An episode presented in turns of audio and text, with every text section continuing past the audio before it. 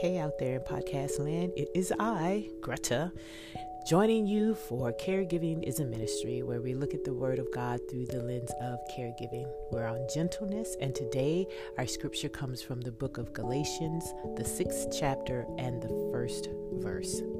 The New American Standard Bible reads Brothers and sisters, even if a person is caught in any wrongdoing, you who are spiritual are to restore such a person in a spirit of gentleness, each one looking to yourself so that you are not tempted as well. This scripture has so much to unpack. So we will start at the beginning. Very first, Paul is speaking to the church in Galatia. And right up front, we know that there's been some trouble, right? Someone or someones have been doing something that is not considered appropriate. Is that a shock to you? Sometimes, you know, Christians, we get caught in doing things that are ungodly or something that other Christians um, just can't really believe that we would do that. Paul is telling us that he acknowledges the battle that we have as both being children of God and learning to live in the Spirit and still being very much humans living with our flesh. Yes, as we mature in our relationship with Christ, we learn to crucify that flesh more and more, but we still are going to make mistakes. We will still do things that aren't pleasing to God, in other words, sin. And therefore, we're always in a constant state of needing to ask for forgiveness.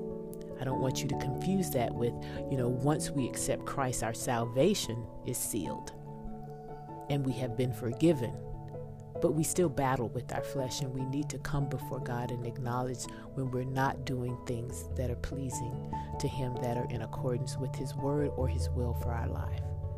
The battle only comes to an end when either God calls us home individually or if we're still remaining alive when Jesus returns. Other than that, it's a battle. The lesson that I get is that don't we shouldn't seek to sin, right? But if you do, know that it hasn't taken God by surprise. When He died for you, He knew that you would still screw up sometimes. And we, as being children of God, we have the privilege of coming to Him and saying, I screwed this up and I'm sorry, and help me to do better. Remember the Psalms from David? They are replete with him acknowledging his failure and how he needed God, and we're no different. Second, Paul gives us the way to correct each other when we fall. And I think this is why we have the Proverbs that talk about encouraging words and that our words should be sweet as a honeycomb. Who wants to be told that they did something wrong harshly? Who wants to be corrected with yell, with a yell or cutting words? Not me. No, I wish to be corrected in a manner that demonstrates the maturity of the person and the love that they have for me, the compassion that they have for me, that they can separate their emotion in order to see me and the situation clearly.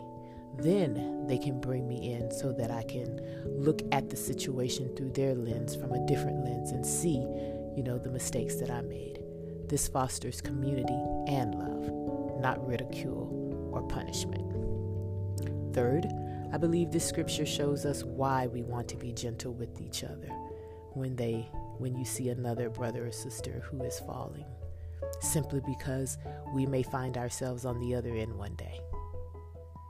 That when we correct others we should also do a self-examination. That's what Paul is saying. Remembering you know our scriptures because I know that you are all bible scholars out there. We have all fallen short and come short of the glory of God. We have all sinned. So we can't think that we're better than someone else. So being gentle when we bring them forward or you know bring them into you know another room to kind of allow them to see what they've done and the implication of what they've done or what they've said it needs to be done in a gentle manner because sooner or later you may find yourself on the other end we extend grace to each other because it's the right thing to do and because we want it done to us. Your love, your loved one that you're caring for, will need extra grace, extra patience, require you to be extra gentle as they go through this journey of uncertainty and perhaps finality.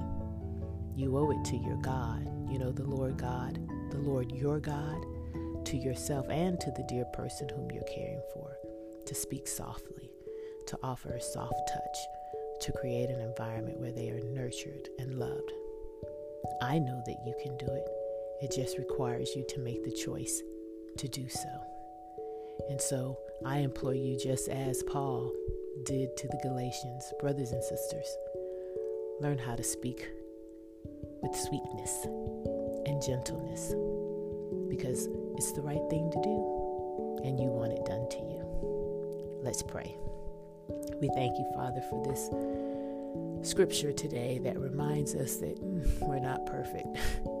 Even though sometimes we may try to think that we are, we are not. The scripture tells us that you know that we're not perfect. That's why you came for us, and that you continue to extend grace and mercy to us because we need it. And you extend that with a gentle hand. Help us too to extend a gentle hand to others as they may say the wrong thing to us, do the wrong thing, spill the coffee on the on the couch, throw up in your whatever it is, Lord. Help us to extend grace and respond to them in a gentle spirit that lets them know that they are loved and that we're there with them. We love you and we honor you today with our lives. Thank you for this time together where your word says where two or three are gathered in your name, there you are in the midst of them. Thank you for revealing more of who you are to us and giving us the opportunity of deeper fellowship with you. We love you and praise you. In Jesus' name, amen. Have a good day today, guys, and go and minister the act of caregiving in the name of Jesus. Bye.